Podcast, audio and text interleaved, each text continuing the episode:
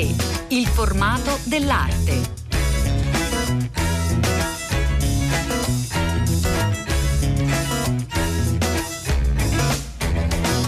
Buongiorno, ben ritrovati a tutti da Elena del Drago, una nuova puntata di A3. Siamo felici, vi possiamo raccontare una grande anteprima, una tra le mostre più attese dell'autunno, una mostra dedicata al grande Giorgio De Chirico a Milano, a Palazzo Reale e andiamo subito a Milano dove la mostra è negli ultimissimi momenti allestitivi, mercoledì la grande eh, apertura al pubblico. Buongiorno a Luca Massimo Barbero. Buongiorno. Luca Massimo Barbero, storico dell'arte, spesso l'abbiamo eh, sentito, cura questa grande retrospettiva, un centinaio di eh, autentici capolavori, è il caso di usare questa eh, parola, eh, che illuminano il lavoro di De Chirico davvero con eh, degli accostamenti inediti e dunque con delle nuove eh, prospettive. Luca Massimo Barbero. La mostra è un ritorno, un ritorno dopo moltissimi anni. De Chirico in un qualche modo è sempre stato considerato in Italia il grande maestro, l'inevitabile, come dire, Pictor Optimus, ma amato relativamente. Quella di Milano del 1970, proprio a Palazzo Reale, fu la prima e unica mostra antologica di De Chirico in vita in Italia. Quindi torna a Milano con eh, dei lavori che da tantissimo tempo, alcuni da sempre non si rivedevano, la capolavori della metafisica, eh, lavori straordinari degli anni venti, grandi archeologi, ma anche eh, in un qualche modo, soprattutto per le nuove generazioni che lo amano molto, eh, i lavori dell'epoca barocca, quelli della dell'epoca che in un qualche modo eh, ha avuto difficoltà a essere riconosciuta. È un declinico che torna con il mistero e l'enigma a Milano. Prima di addentrarci in mostra, Luca Massimo Barbero, eh, in effetti diceva poco amato in Italia. Quali, quali sono i motivi di questa può dire quasi diffidenza, eh, grande stima, naturalmente rispetto, ma anche eh, così un, uno sguardo diffidente per l'opera di De Chirico. De Chirico è stato da subito, giovanissimo, ventenne, forse il primo italiano ad avere un successo, oggi si direbbe una visibilità internazionale in Francia con Apollinaire che dice che sicuramente il più interessante della sua generazione o con Picasso che lo reputa forse l'unico degno di stargli a fianco. Insomma. L'Italia non ha amato questo successo eh, esterno, ma non solo, De Chirico in un qualche modo con la sua bispolemica, con l'idea di cambiare eh, idealmente stile, eh, le provocazioni, il carattere assolutamente straordinario, burbero ma acuto, eh, in un qualche modo ehm, non viene ah, dire, additato dagli italiani che come il traditore di se stesso, cioè De Chirico mm. smette di fare la grande metafisica e per i surrealisti e per la critica eh, muore lì, quindi in un qualche modo eh, lo, lo, reputano il grande metafisico, però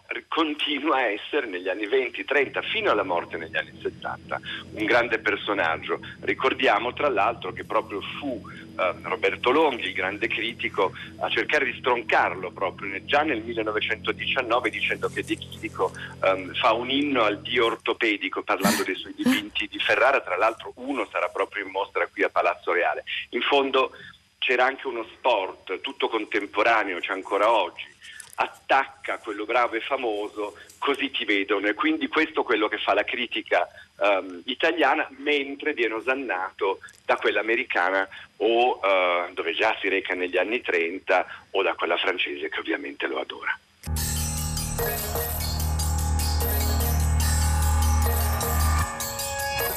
Iniziamo a raccontare, ad entrare in mostra a Palazzo Reale, suddivisione in otto sale. Luca Massimo Barbero. Palazzo Reale al primo piano, è un percorso dove chiedo al pubblico eh, di iniziare il viaggio, cioè un corridoio a cannocchiale con una cronologia della vita di De Chirico, la nascita nell'88 eh, in Grecia e poi come dire, si entra in sale che sono state disegnate un po' come un labirinto acuto, per cui la prima sala eh, è la sala delle mitologie familiari, si apre con un centauro morente, l'infanzia in Grecia, la formazione in fondo a Monaco di Baviera, l'amore per Berkeley, la pittura romantica, De Chirico e da subito eh, qualcuno che segue una pista altra, mentre tutti all'inizio del secolo, parlo del 1909, vanno verso l'astrazione, penso al cubismo, al futurismo, De Chirico invece trova un mondo eh, senza, senza, tempo, un mondo di tragedia.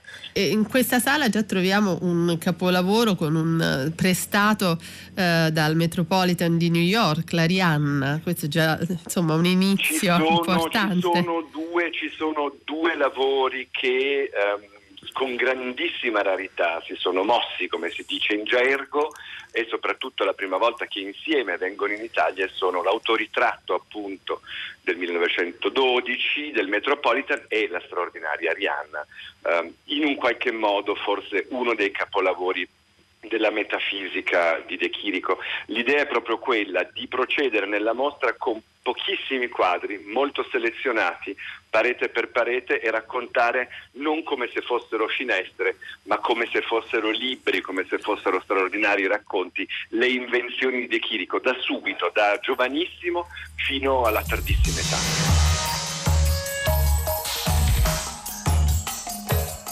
Luca Massimo Barbero, ci racconti un po' mm, come un libro L'Arianna, che è un quadro davvero straordinario.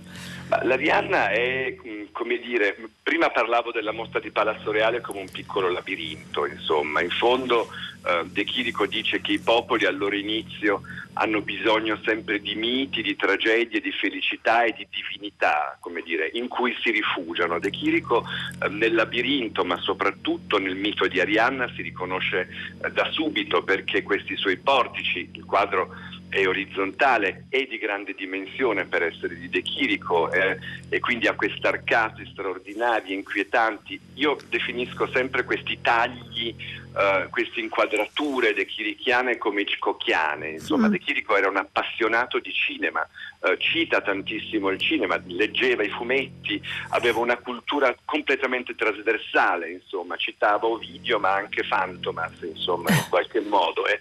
E questi portici hanno un taglio proprio hitchcockiano con quest'ombra netta sulla destra e su questo sorta di campo impiantito di questo deserto che è già una piazza d'Italia ovviamente, insomma è un grande campo assolato senza vita in un qualche modo giace, perché il termine è questo, ma come una pietra, come un monumento su un basamento, l'Arianna addormentata, eh, da forme tra l'altro eh, tutt'altro che romantiche, sono cubiste, è giunonica, i seni sono come dire eh, due grandi monti bianchi di marmo di Carrara, la faccia è come dire, contorta e serena, i piedi sono dipinti in un modo eh, assolutamente straordinario, come se avesse inciso in un qualche modo dell'avorio, insomma, con i tocchi di nero. Insomma, e, e Arianna è lì eh, che dorme, ma parla di questo nuovo paesaggio senza tempo, consegnando le invenzioni di De Chirico assolutamente a una contemporaneità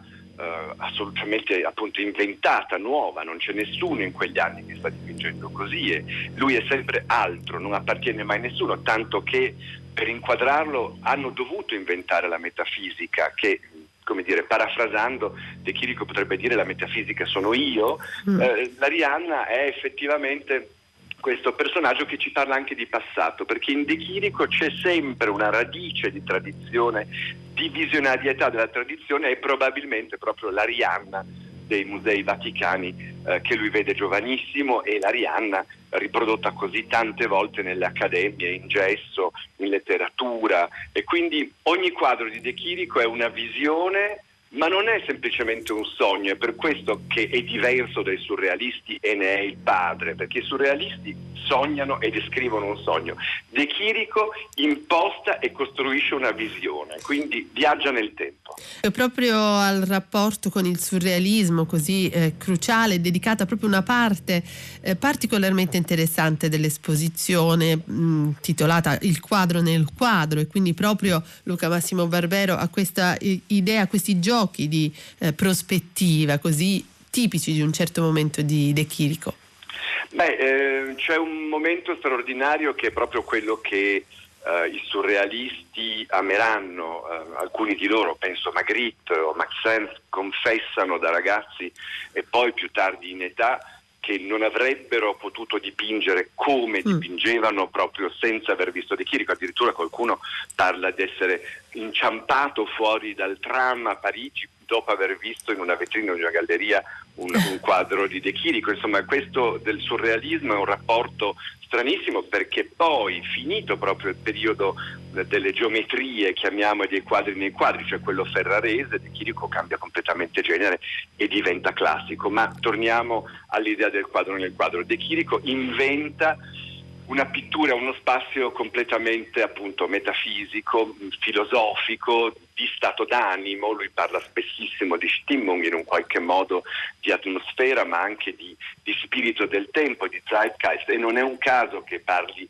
in tedesco De Chirico visto il suo amore per Nietzsche, ma eh, questa, questo, questa, pittura diventa anche come dire uno spazio senza tempo ma uno spazio claustrofobico, sono delle scatole straordinarie dipinti ferraresi e ehm, è abbastanza interessante perché lui parla proprio di prospettive, cioè eh, lui dice che le prospettive delle costruzioni si innalzano piene di mistero e di presentimenti, gli angoli celano i segreti e l'opera d'arte è tutto il dramma cosmico e vitale che si avviluppa intorno agli uomini, cioè eh, l'architettura silenziosa, acuta, fatta di finestre che ritagliano il cielo, fatta di cavalletti che tengono altri quadri all'interno di un'altra scatola che è un'altra stanza che apre su un'altra stanza, insomma quest'idea di questo gioco di prospettive mute, cieche ma acute è quello che fa il grande mistero di, di De Chirico e che continua oggi in dimensioni piccolissime perché i quadri ferraresi sono microscopici in un qualche modo, c'è un quadro importantissimo che viene dalla Guggenheim, uno dal Museo d'Arte Moderna di Parigi, ma soprattutto, e sono felicissimo, il pubblico eh, di Palazzo Reale potrà vedere il Trovatore del 1917, quindi il quadro dove De Chirico, oltre alla prospettiva, il quadro nel quadro, inventa l'altro suo personaggio che è il manichino.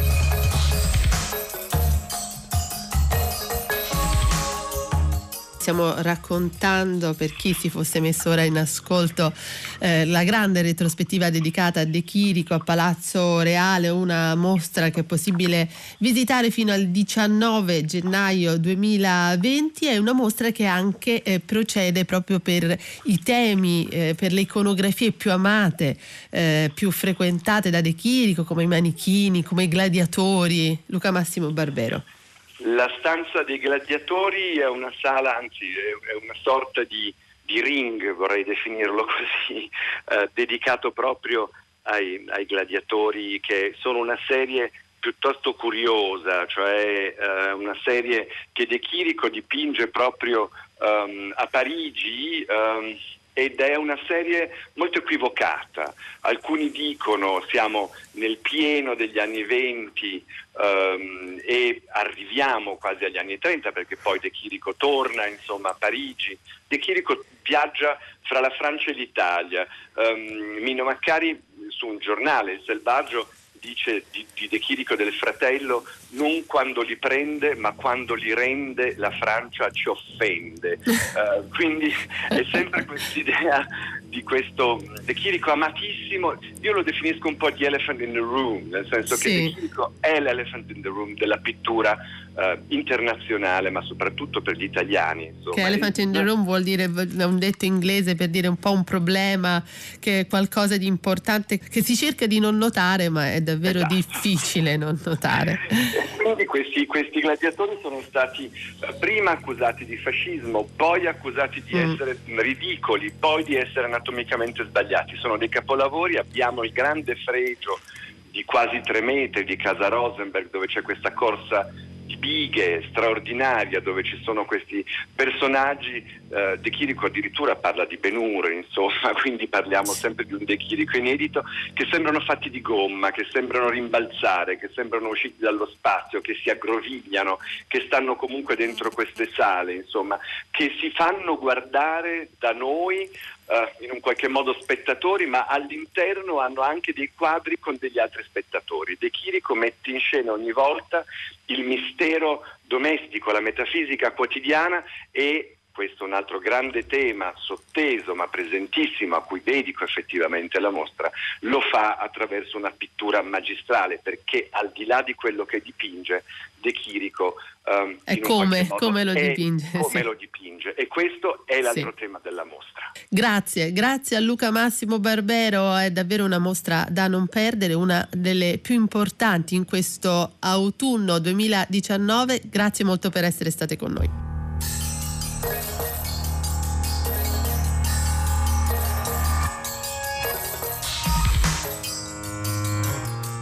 Continuiamo a raccontare De Chirico in mostra a Palazzo Reale a Milano da mercoledì e fino al 19 gennaio 2020 e lo facciamo con Cristina Beltrami. Buongiorno, benvenuta.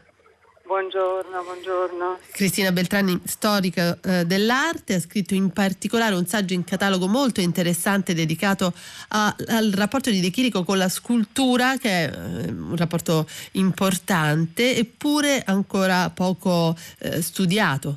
Si parla soprattutto, insomma, ovviamente di pittura. Si è parlato, sono fatte mostre di De Chirico scultore, ma si è meno indagato l'aspetto della eh, della pittura di scultura che invece è molto presente nell'opera di De Chirico e con significati che cambiano dal, da, da una stagione all'altra. Per cui, per fare un esempio, la mostra apre con la straordinaria partenza degli Argonauti, eh, quindi metafora dei due fratelli De Chirico che lasciano la Grecia e non a caso proprio quasi a, a sorvegliare questa partenza come una grande madre, cioè la grande statua dell'Atena, la stessa Atena che però stava nella piazza al di fuori della stazione eh, del, costruita dal padre in Tessaglia. Mm. Quindi c'è un rimando costante all'infanzia, al, al passato in Grecia molto forte.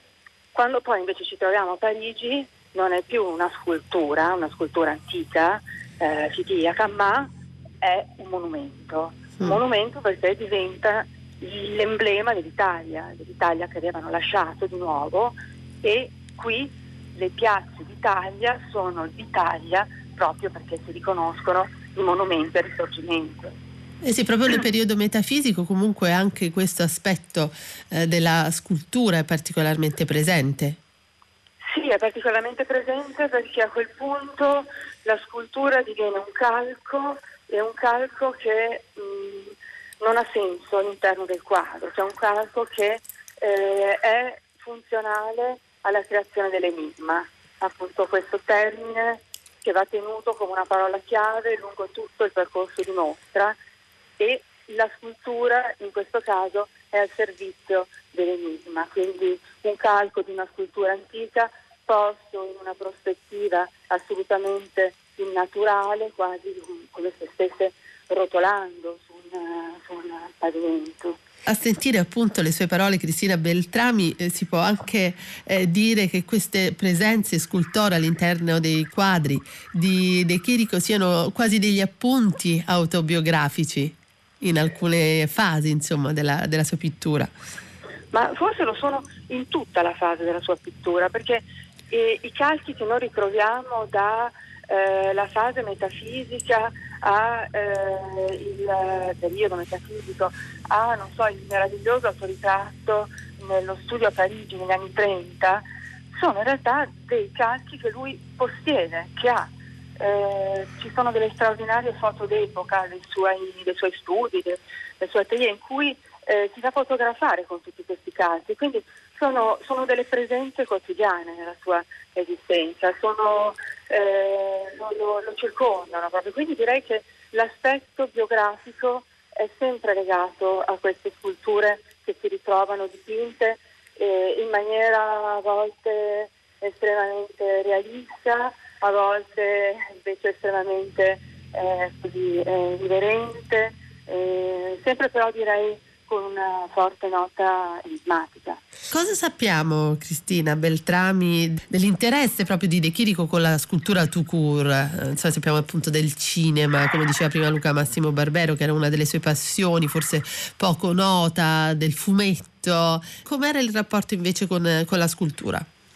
Ma il rapporto con la scultura ho l'impressione che sia stato un rapporto di gioco, mm. eh, nel senso che ci si applica veramente eh, in età matura, quindi la sua vera passione è la pittura, è per la pittura che passa delle ore a Parigi, anche non solo nei musei, ma anche lo scrive nelle memorie, in, eh, nelle, nelle biblioteche d'arte, per studiare la pittura. Abbiamo anche in parte pubblicato un carteggio inedito col suo eh, gallerista veneziano, in cui chiede ad esempio di unire la pittura delle polveri di vetro, quindi la sua vera eh, indagine era sulla materia della pittura, però c'è un momento in cui dai dipinti prendono forma, effettivamente prendono forma plastica, questi manichini, questi cavalli, eh, sono, sono dei bronzi principalmente, che espone, espone anche qui a Milano, con un certo successo, e anche con un certo successo di mercato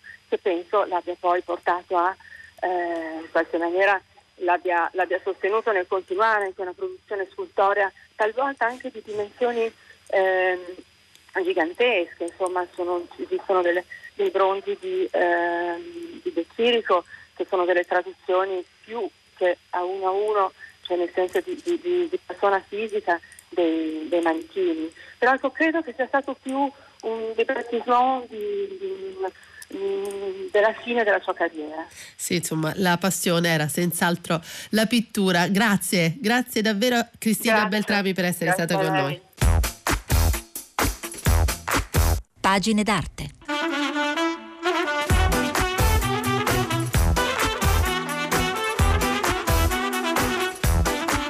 Ed eccoci al nostro spazio dei libri, i volumi che più ci hanno interessato tra le ultime uscite editoriali e che guardano, approfondiscono un aspetto eh, della storia o del mondo eh, dell'arte attuale. In questo caso siamo nel Novecento e siamo con Luigi Bonfante che saluto. Buongiorno, benvenuto. Il suo libro appena eh, edito da Johan Levi si chiama Catastrofi d'arte, storie di opere che hanno diviso il Novecento, quindi non potevamo che essere subito attratti da questo volume di, attorno ad opere che, e ad artisti naturalmente che hanno inaugurato un nuovo paradigma. Quali sono queste catastrofi d'arte, Bonfante? Sì.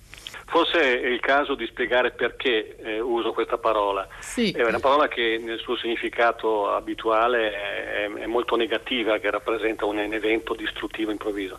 In realtà c'è un altro significato su cui gioco, che è quello proposto da una teoria matematica che si chiama teoria delle catastrofi, che descrive mm. cosa succede a un sistema fisico quando eh, raggiunge un certo punto in cui basta una piccolissima variazione per trasformarlo in un sistema completamente diverso. Banalmente l'acqua, quando arriva a una certa temperatura, si trasforma da liquido in solido o in gas.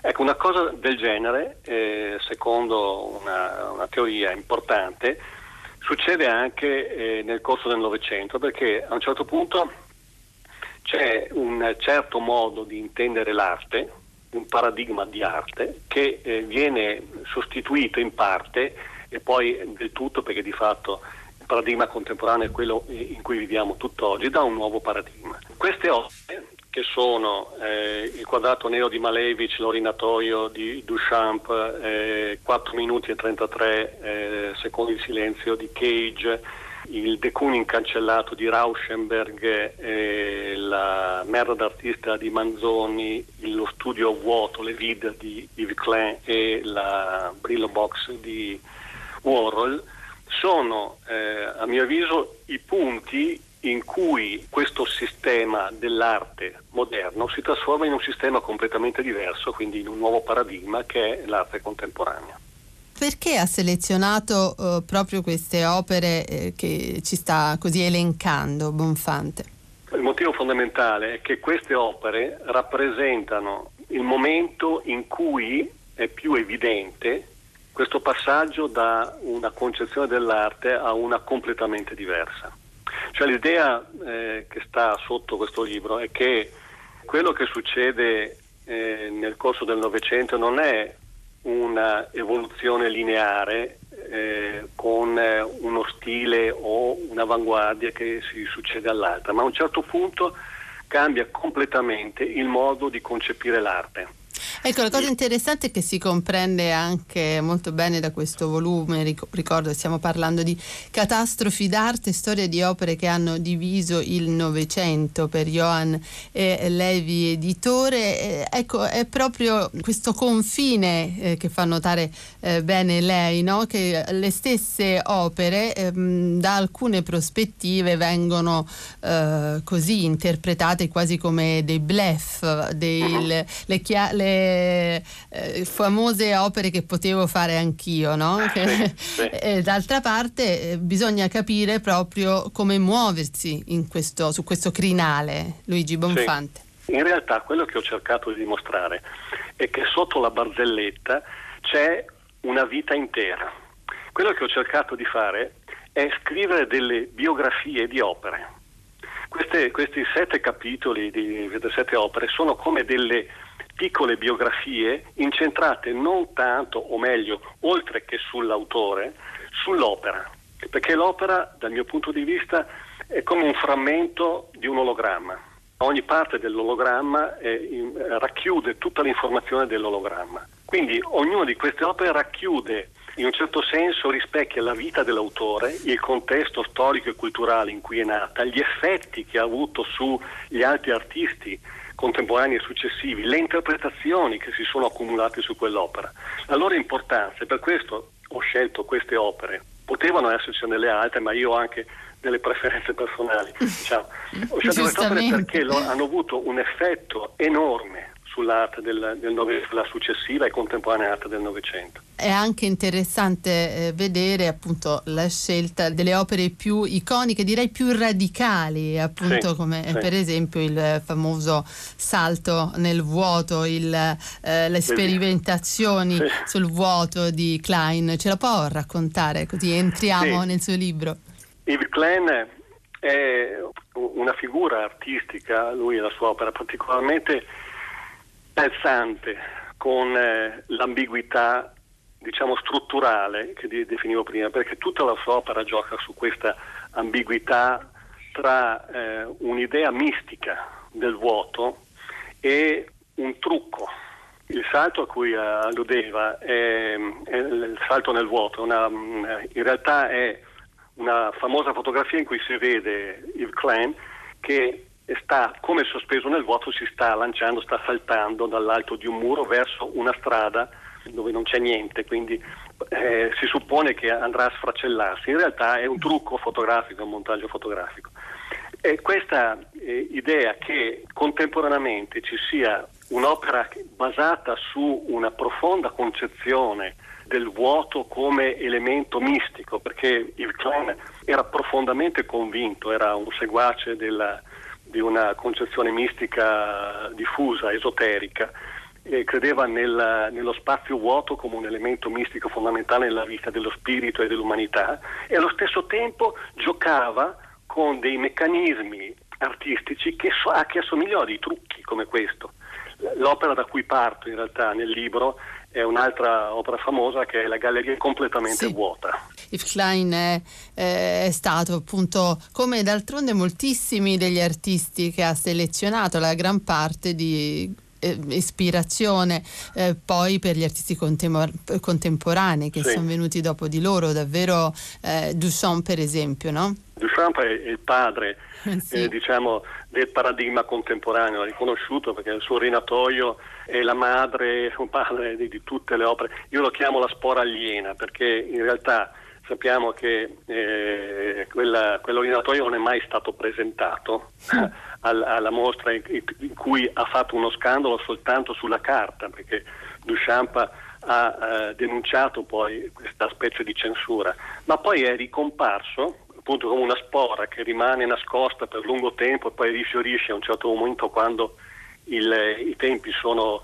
più adatti, alla fine degli anni 50, ed è riesplosa proprio nel contesto in cui il paradigma contemporaneo si è manifestato in pieno, prima con Cage e tutti gli artisti, i giovani artisti rivoluzionari che attorno a Cage hanno eh, lavorato e poi con eh, Warhol e la pop art. Noi ringraziamo molto Luigi Bonfante a questo punto per averci presentato Catastrofi d'arte, storie di opere che hanno diviso il Novecento per Johanne Levi Editore. Grazie.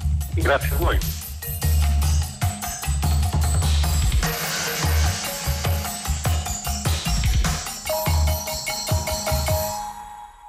A questo punto la musica, la musica dedicata a Giorgio De Chirico, come la nostra puntata. Giorgio De Chirico è il titolo del brano di Akira Inoue. Eh, I nostri saluti e ringraziamenti. Cettina Flaccavento innanzitutto vi saluta e ringrazia, Fiore Liborio alla parte tecnica ed Elena Del Drago al microfono. Noi ci risentiamo sabato. Buon proseguimento d'ascolto che in programmi di Radio 3.